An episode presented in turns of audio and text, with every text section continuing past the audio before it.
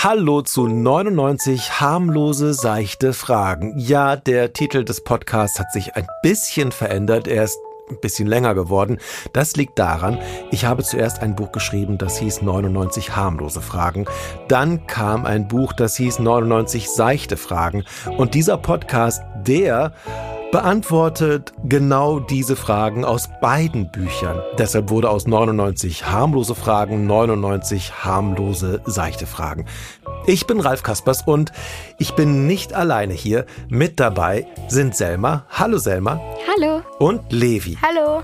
Schön, dass ihr da seid. Dieser Podcast und diese Bücher, die sind ja für Unterhaltungen, für Fragen, für neue Gedanken und die machen wir uns heute zu dritt. Ich freue mich sehr drauf. Seid ihr bereit? Ja, auf jeden Fall. Die Frage heute lautet, wo ist der beste Ort zum Schlafen?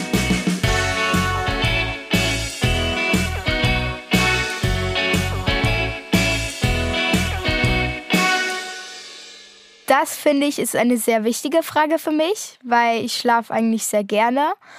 Und für mich wäre der beste Ort zum Schlafen eigentlich in meinem Bett und zu Hause, weil da so das Heimatgefühl reinkommt und weil ich mich da sehr wohl fühle. Mhm. Ja, also ich finde auch, das ist eine sehr coole und interessante Frage. Danke, das ist sehr freundlich von dir. also für jeden ist es ja so ein bisschen was anderes, aber wahrscheinlich werden viele Antworten in meinem Zimmer, im Bett. Also für mich ist es auch so. Ich fühle mich auf jeden Fall ähm, bei mir zu Hause und auch in meinem eigenen Bett am wohlsten. Ich meine, um diese Frage richtig beantworten zu können, muss man natürlich eigentlich Vergleiche haben. Also sprich, habt ihr schon mal an anderen Orten geschlafen?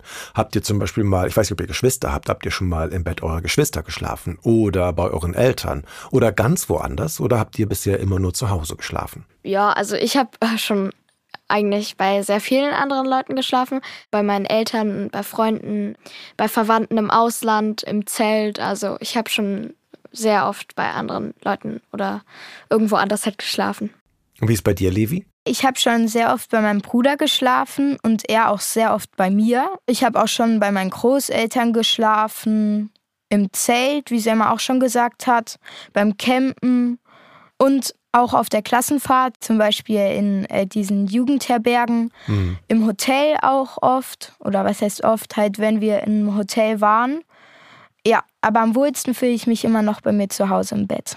Es ist ja ganz wichtig, dass man zumindest mal einen Vergleich hat mit anderen Orten und anderen Betten. Ich habe zum Beispiel als Kind gern, das klingt jetzt total bescheuert, aber ich habe mich gern ins Hundekörbchen gelegt. Das hatte nämlich genau die richtige Größe für mich. Wenn der Hund dann dazu kam, da wurde es ein bisschen zu eng. Ähm, ich habe auch die Couch gern ausprobiert. Ich habe auch auf dem Boden manchmal geschlafen ähm, in der Badewanne. Habt ihr mal in der Badewanne geschlafen? Nee. Eigentlich ist es ganz schön. Vor allem im Sommer ist es sehr kühl und die Badewanne hat irgendwie so eine, so eine körperbetonte Form, ganz anders als so ein gerades Bett. Man darf nur nicht im Schlaf aus Versehen an den Wasserhahn kommen. Ähm, ich spreche da aus eigener Erfahrung. Das wird dann nicht so schön. Man wacht dann sehr schnell auf.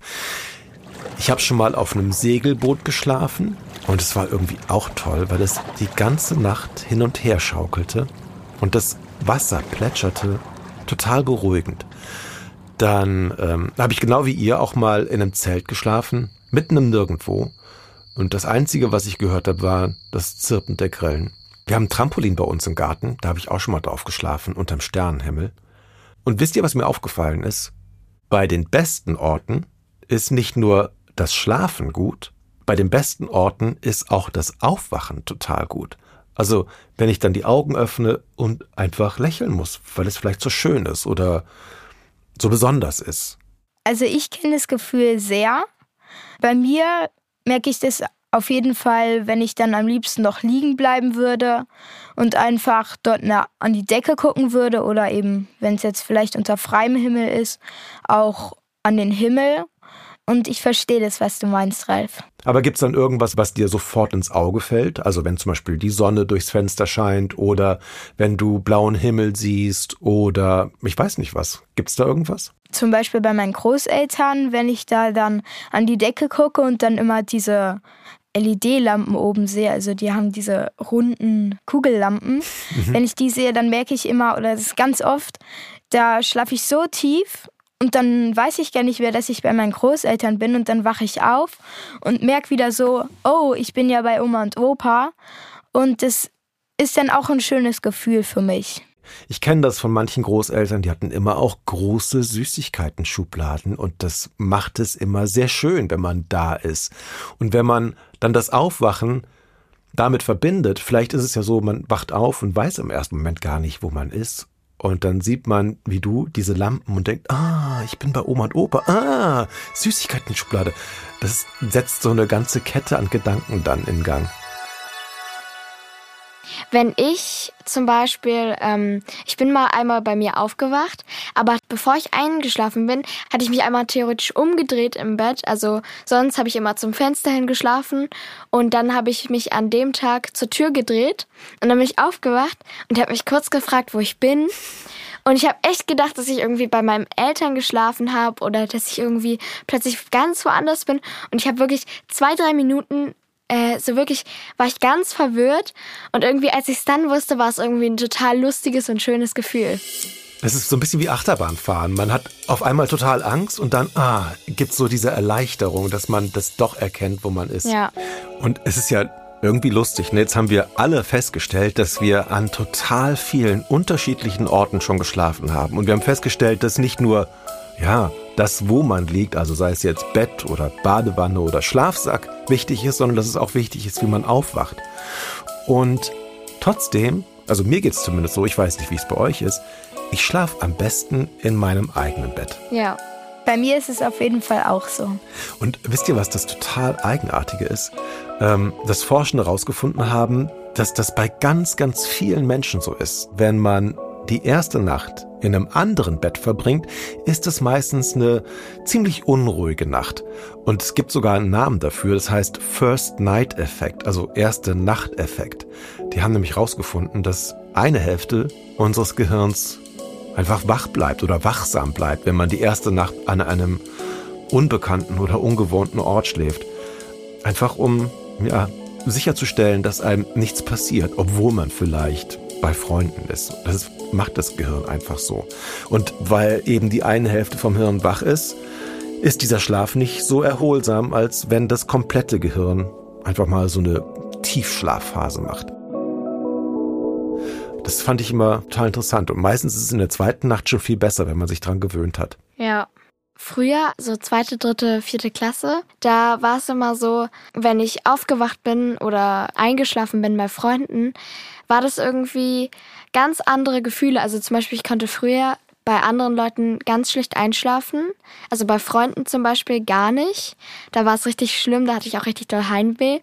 Das Aufwachen war dann irgendwie lustig, weil ich dann irgendwie dachte so, oh, ich hab, ich bin doch eingeschlafen und irgendwie war es doch ganz schön. Verrückt, ne? Wie man dann, obwohl man totales Heimweh hat und am liebsten nach Hause möchte, es ja dann doch irgendwie schafft, da einzuschlafen und sich am nächsten Morgen total freut, wenn man dann zum Beispiel bei Freunden ist oder so. Mhm. Wann geht ihr immer so ins Bett? Ähm, ich gehe meistens so sogar so halb neun oder so ins Bett oder acht. Das würde ich auch gern mal. Wisst ihr, was wir jetzt machen? Wir tun jetzt so, als würde, also ich gehe jetzt gleich auf jeden Fall schlafen. Ähm, ich bin schon sehr, sehr müde. Und ähm, das Tolle ist, wenn man müde ist, dann macht man was, etwas, was sehr ansteckend ist. Wisst ihr, was das ist? Gähnen. Richtig. Und das mache ich jetzt. Ich werde jetzt mal ganz herzhaft gähnen. Und dann könnt ihr auch nochmal herzhaft gähnen. Und alle, die zuhören, werden wahrscheinlich auch den Impuls haben zu gähnen. Ich bin mal gespannt, ob das klappt. Okay. Seid ihr bereit?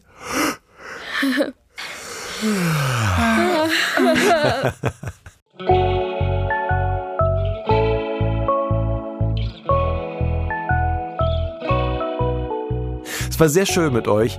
Vielen Dank. Habt eine gute Nacht. Schlaft ihr heute zu Hause oder geht ihr woanders hin? Ähm, ich glaube, ich schlafe zu Hause. Ja, ich auch. Ich glaube, ich auch. Wenn ihr anderen, die ihr zuhört, noch eine Frage habt, dann schickt die uns. Entweder per Mail an fragralfkaspers.duden.de Frag Ralf Kaspers in einem durchgeschrieben. Oder wenn ihr eure Frage ganz schnell loswerden wollt, ruft an. Meine Fragennummer ist 0157 5217 3185. Das ist in Deutschland. Wenn ihr wollt, könnt ihr auch euren Namen sagen und euer Alter und woher ihr kommt. Müsst ihr aber nicht. Ihr könnt natürlich auch erzählen, wie ihr auf eure Frage gekommen seid oder was eure Antwort wäre. Und wer weiß, vielleicht bekommt ihr eine Antwort im nächsten Buch Schwarz auf Weiß oder in einer der nächsten Folgen hier im Podcast. Das war eine von 99 harmlosen Fragen aus dem Buch 99 seichte Fragen. Dieser Podcast ist eine Produktion von Ikone Media im Auftrag des Duden Verlags. Vielen Dank Selma, vielen Dank Levi. Macht es gut, bis zum nächsten Mal. Tschüss. Tschüss. Tschüss.